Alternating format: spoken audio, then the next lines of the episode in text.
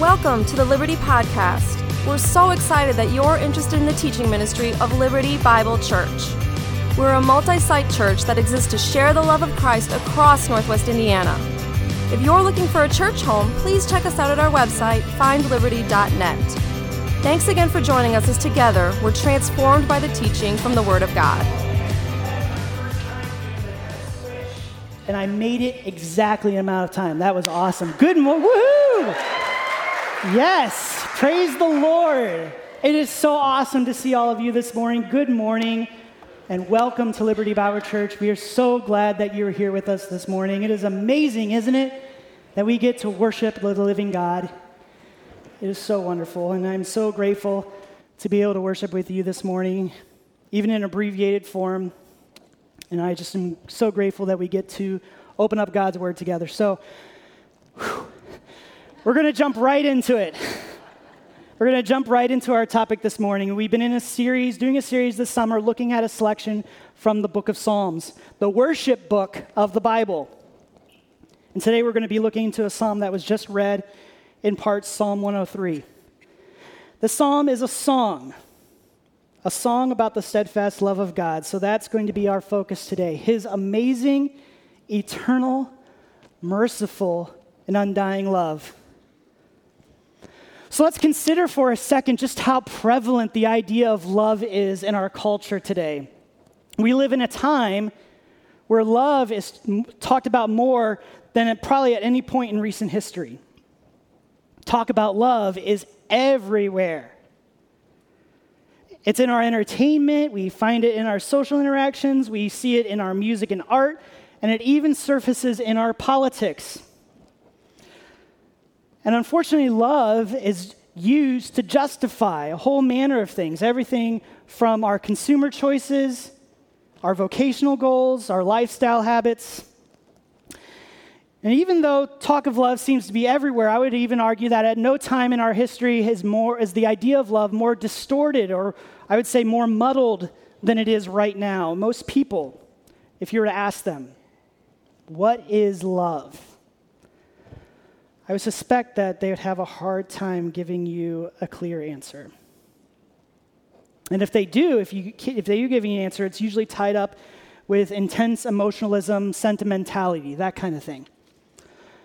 Now, unfortunately, I fear that the church may not be much better in this regard. Because when believers, you and me, Christians, talk about love, it seems like when we talk about it, the, the what we lean to is more intense emotional experiences. That becomes our definition of what love is. And so I suspect that we're more often than not influenced by our surrounding culture than anything else. Now, fortunately for us, the Bible actually talks a lot about love, right? In fact, you could legitimately argue that love is at the core of the biblical message.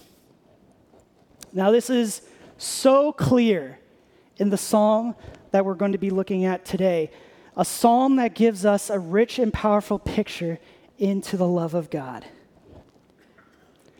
Now, this love... This love that we see so clearly in Psalm one oh three is actually captured and encapsulated in one word, one Hebrew word. It is the word Hesed. It is a word that is so powerful in its meaning, so expansive in its scope, so transformative in its truth. In our English translations, the word hesed is translated a number of ways. You'll find it described in various ways, various times, as love, mercy, steadfast love, loyalty, covenantal love, loving kindness, graciousness, faithfulness, unmerited favor, unfailing love, gracious love, generous love, and a lot, lot more. In fact, one author went through all the English translations. He counted all the ways that various English Bibles translate the word hesed, and he found over a hundred different translations. Now, the difficulty that we have in rendering this word in English, I think it kind of speaks to its depth of meaning. One biblical scholar says that this word contains an idea that no single English word can express. That to talk about a definition of Hesed is actually completely inadequate. When we talk about Hesed, it's encompassing actually an entire thought world. Thought world that goes to the heart of the biblical revelation. Now, this amazing Psalm one oh three, it gives us a window into that world. And through this window today, we're going to begin to draw on the depth of Hesed, of which I'll admit we only scratch the surface. So the way that we're going to approach this psalm is very simple. We're going to ask three questions about this word, about this beautiful Hebrew word Hesed. The first question we're going to ask is, what does Hesed mean? Or to put it a different way, what does Psalm one oh three reveal to us about God's Hesed love? And then the second question we're going to ask is, how is God's Hesed manifested? To put it a different way, in what ways is Hesed revealed to his people through what God does? And the final question is going to be a very simple question, and that is, how should we respond to God's Hesed love? Now, because of this path we're taking, what we're going to do is that we're not going to go verse by verse through the, the, the psalm. We're actually going to jump around the psalm, looking at key passages as they come up. So let's jump right into it with the first question. What is Hesed? What does it actually mean? The word Hesed appears four times in Psalm one oh three, four times. The first time that we see it is in verse four. In this first section of Psalm one oh three, we have an extended section of praise of who God is. And then in verse four, we read this God, praising this God who crowns you with Hesed and mercy. The next time that we encounter the word is in verse eight. We read this, the Lord is merciful and gracious, slow to anger and abounding in Hesed. The third time, verse eleven, probably the most recognizable or well-known verse in the psalm, we read, for as high as the heavens are above the earth, so great is his Hesed towards those who fear him. And then rounding out the four in verse seventeen, but the Hesed of the Lord is from everlasting to everlasting on those who fear him. So what we see, we see that these references to God's love, God's steadfast love, it's distributed evenly throughout the psalm.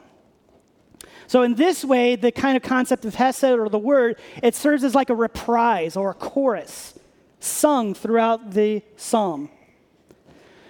And when I was thinking about this, I was thinking about a, a worship song that was popular about fifteen years ago, written by Chris Tomlin. And I'm sure you guys remember it, so I'm going to actually sing it. We'll see how this goes. Give thanks to the Lord, our God and King, for he is good, he is above all things. It's like a Pavlovian response. You hear the song and you cannot stop singing the response. But that's, I think, what's what's like. This this phrase, his love endures forever, in the Chris Tomlin song is like a drumbeat for the praise of God's love. And it seems like Hesed is using is being used in the same way here in Psalm one oh three. We're meant to read this song or sing it in the case of the ancient Israelites and be reminded of this constant refrain. God's love, God's love, God's love, God's love. But, you know, it's not just a musical device. It's not just a thing that was put in there to create repetition.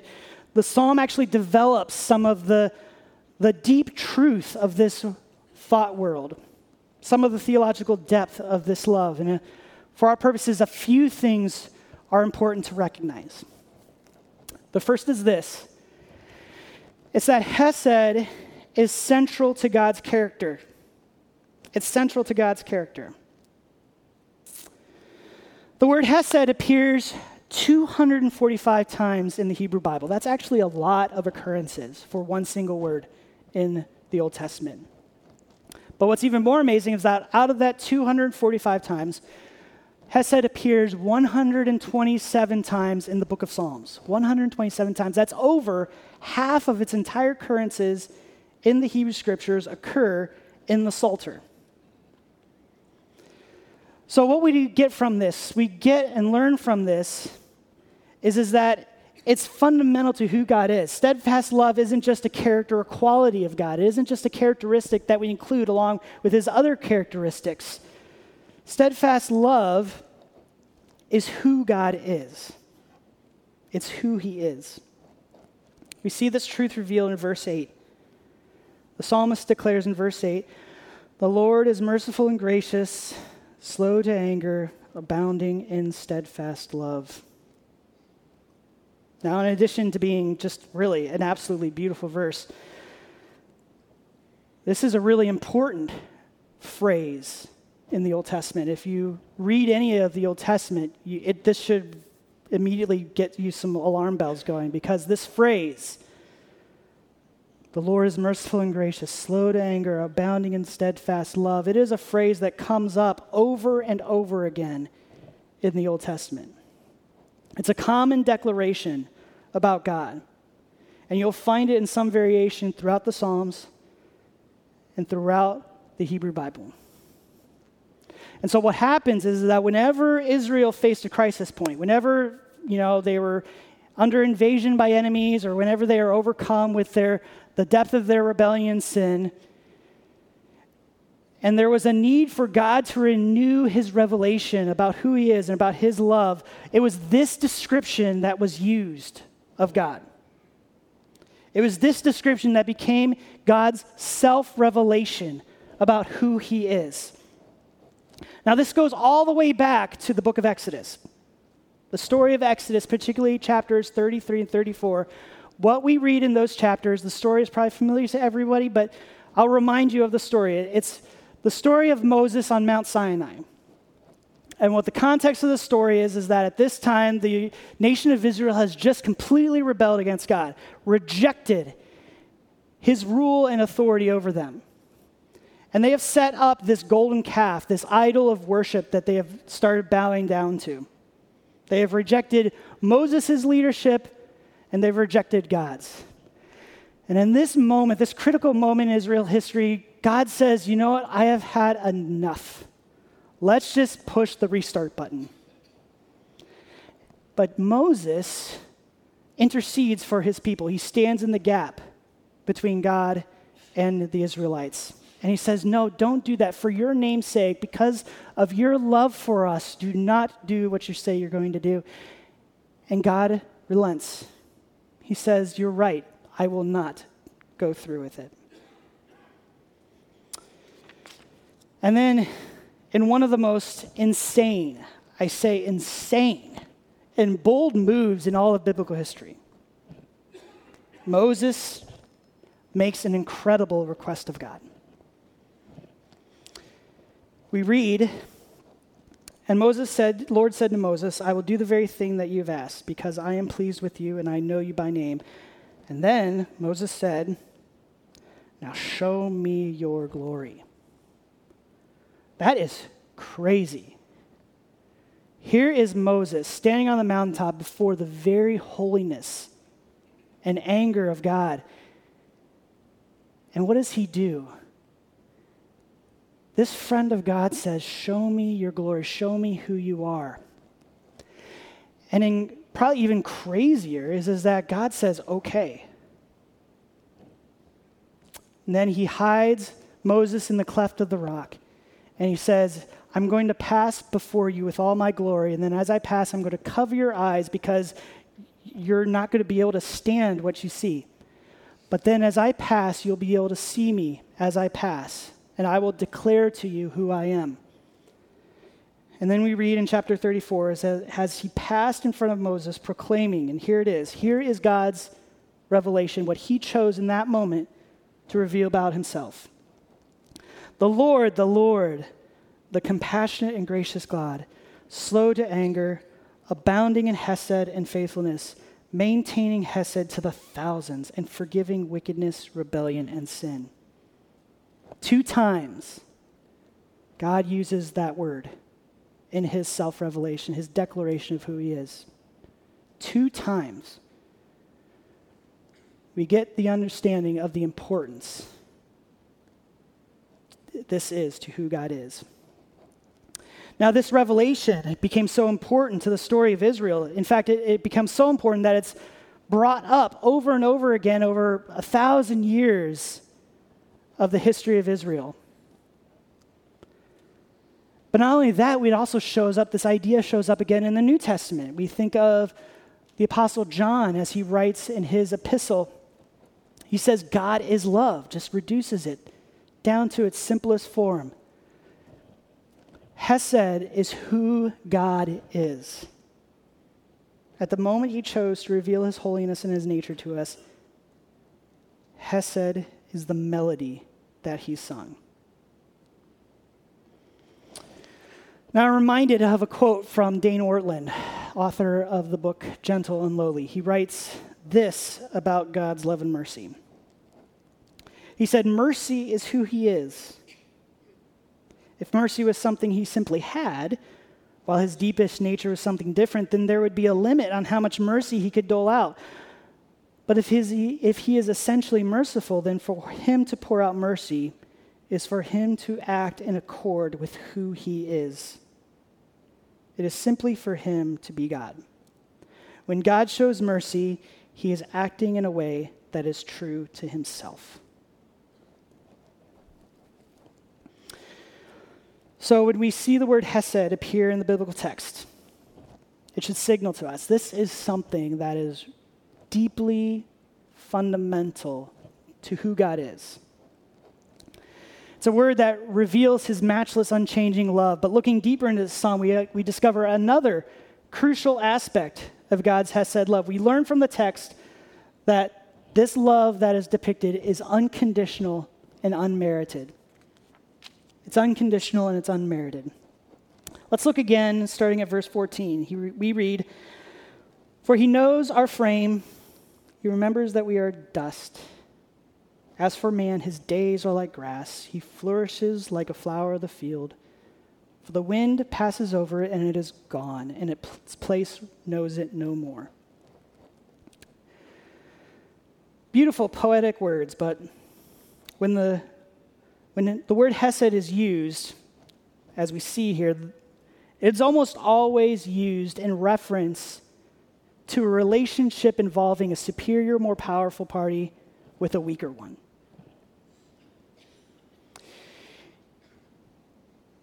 And the psalmist acknowledges this fact in the passage. It's a beautiful verse, but he's recognizing his own created nature. He's seeing that his, his nature gives him no right or standing to deserve this love that God has shown him.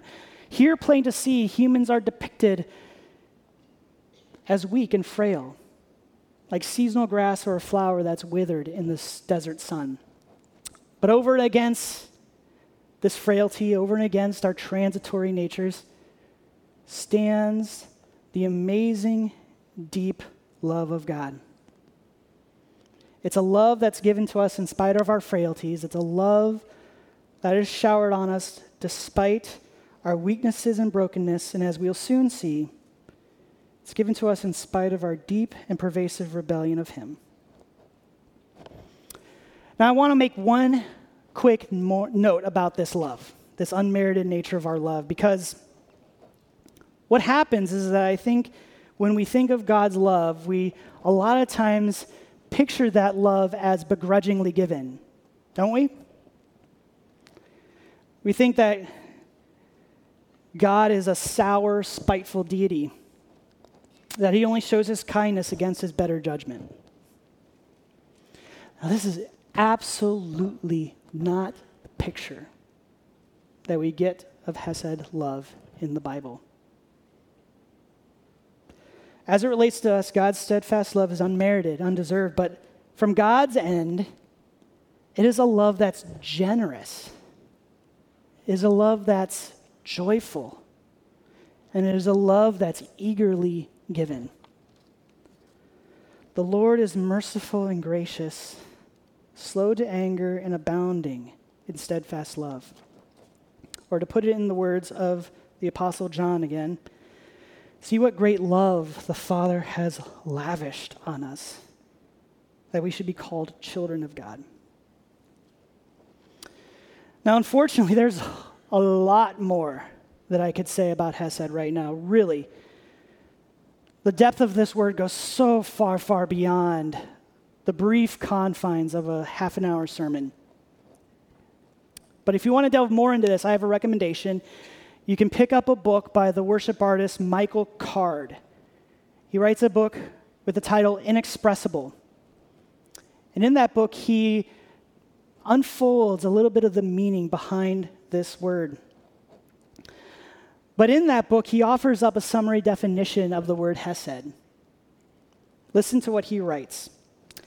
He said, Hesed, when the person from whom I have a right to expect nothing gives me everything.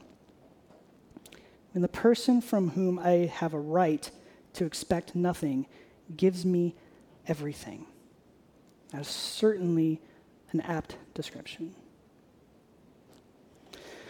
So we've looked a little bit at the true nature of God's Hesed love, but now we want to turn to the second question. How is that love manifested? Or to put it a different way, in what ways is God's steadfast love shown or revealed to his people? And we can do this because in the Old Testament, Hesed is always, always tied to the actions of God. Biblical loving kindness is a far cry from kind of the vacuous sentimentality that is prevails in our culture today. Hesed love is it's robust, it's vibrant, but most importantly, it is always expressed through action. But what ways specifically? First off, Hesed is revealed in our forgiveness. It's revealed in our forgiveness. Now, you can probably give a cursory reading to Psalm one oh three, and it becomes completely obvious how important God's forgiveness and mercy is to this particular psalm. In fact, in the opening stanza of the song, we get a list of the benefits associated with God's steadfast love. And the very first one that he lists in verse three, he states plainly, "Praise the Lord, this God who forgives all your iniquity." And forgiveness is further picked up in verse ten and twelve. He said, "He does not deal with us according to our sins, nor repay us according to our iniquities. As far as the east is from the west, so far does he remove our transgressions from us." Now, I want to pause, particularly right here in this moment. I want to pause because we need to take a brief second. We need to consider afresh how immense is our problem with sin. Now, it's quite common when we think of sin or when we describe sin, even in the church, we tend to think of sin in terms of behavioral wrongdoing. Things that we do wrong, ways that we disobey. And many times what we do even further is that we reduce that to a list, a list, of, like a laundry list of particular sins that our church culture finds most evil. And in doing so, we often ignore other more domesticated forms of evil. But I tell you, this is not, absolutely not the way that the Bible describes sin. Sin depicted in the Bible and at its core is this. It's rebellion. Rebellion. It is a rejection of God's perfect and abiding rule over us. Sin is a willful turning away of our hearts. It's an intentional placing of our affections away from a creator God and placing them upon an infinite number of paltry substitutes. What is more, sin is depicted in the Bible as a condition of our nature. And more often than not, the metaphor that is used for sin is that of corruption, brokenness. It affects the core of who we are. Now, coming to terms to this reality, only then can we begin to discern how much sin touches every part of who we are. Not just our behavior, but also our emotions, our intellects, our affections and our desires, our wills, even our physical bodies. Perhaps most distressing of all is that sin makes us enemies with God. Sin makes us enemies of God. It makes us enemies because at his very core, God hates evil. To put it in human terms, you could say that God has a violent, allergic reaction to rebellion and sin. And if we fail to deeply internalize this truth about who we are, then we can never truly understand God's Hesed love. That's because when we come to grips with how deep our sin runs, we realize then how magnificent and unbelievable his forgiveness actually is. The psalmist makes this completely clear of how of the magnitude of this grace in the psalm. He puts it into spatial terms. He says, as far as the east is from the west, so far has he removed our transgressions from us. Now, when you think about it, this phrase is kind of funny. When you, when you think about it, isn't it nonsensical? How can that be? It's not like he said, our sin is away from us the distance between Chicago and New York. That would be in itself pretty amazing, right? But he says, as far as the east is from the west, those two things are not fixed points, meaning that the distance between them is infinite. Exactly so, the psalmist would reply. We cannot even begin to grasp how immense is this gift that's been given to us. And so God's forgiving love, it's inspired thousands of years of song, poetry, and worship. And all of it, every single word, is just a drop in an ocean. We will not come close to reaching the depths of how much God has loved us. Now, you know what? I could stop right there. You know, sermon over. Everyone stand up. Let's worship. If we stopped right here, we'd all have a cause to fall directly on our faces before God in gratitude. But amazingly, what we see is, is that the psalmist doesn't end with forgiveness. He goes even deeper into this Hesed love. The second thing is, is that Hesed is revealed in our restoration. In our restoration, we pick up the list of God's benefits again in verse three. We read, he who heals all your diseases, who redeems your life from the pit, who crowns you with steadfast love and mercy. Now consider the verbs in these two verses. Look at the specific ways that God works out this love in our lives. He said he heals. He said he redeems and he crowns. Each of these actions reveal a way that God takes us from our present broken state and makes us into something renewed and restored. Now, obviously, the implication of healing is pretty clear. What that means is that God is taking us from all the ways that our broken world has affected us, both physically, emotionally, spiritually, and he makes those parts whole again. Says he also redeems our lives from the pit. In one sense, this phrase could mean rescuing our lives from premature death. But most scholars who study Psalms agree that something more is going on here.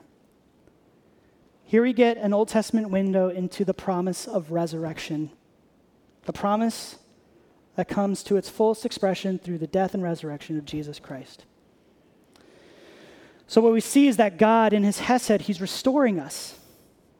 He's restoring us to a place, an experience of eternal life that was once granted to us, but we've lost or has been broken in the fall. And finally, we read that he crowns us, meaning he exalts us to a privileged position akin to royalty.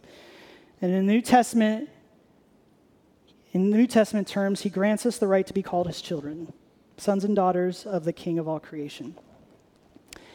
So that's one way that it's revealed in our restoration. The final way that Hesed is revealed in this psalm is related to that. Hesed is revealed in our flourishing. It's revealed in our flourishing. Now, as if God's forgiveness and restoration wasn't enough, we see that God desires our flourishing. We read in verse five, who satisfies you with good so that your youth is renewed like the eagles. Out of his Hesed love for us, God wants us to experience fullness of life. Now, right here, it must be recognized that for us today, we ought not to confuse flourishing with the enjoyment of materialistic blessings. Although there might be some warrant for this aspect of flourishing in the Old Testament, at its most basic, flourishing here is meant by a deep and abiding wholeness, both personally and communally, that results in peace and joy. Now, sadly, we all know that this experience doesn't, our experience doesn't always match up or conform to this hope. The reality is, is that we still live in a world that's defined, marked by brokenness, by suffering. But we got to hold on to that, even in light of this reality, even in light of the reality of our deep hardship and suffering. The truth is, is that God still wants us to experience blessing in life, even when our circumstances challenge that promise at every turn. And the reason we can count on that promise for flourishing isn't because of our circumstances, isn't because of the things that play out in our lives. Actually, we can count on that promise because it springs from God's own Hesed. Out of his very character, he is committed to our blessing.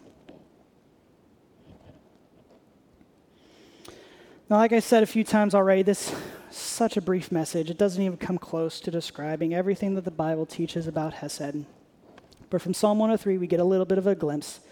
We read that God's steadfast love, it's central to who he is. That's a love that's completely and totally unmerited. And that this love is revealed in his forgiveness to us, and further in his attention to restore us and cause us to flourish. But that, the question remains, our final question, how ought we to respond to God's Hesed? Now, I'll be honest with you, as I was like, you know, studying this message and I was going deep into this psalm,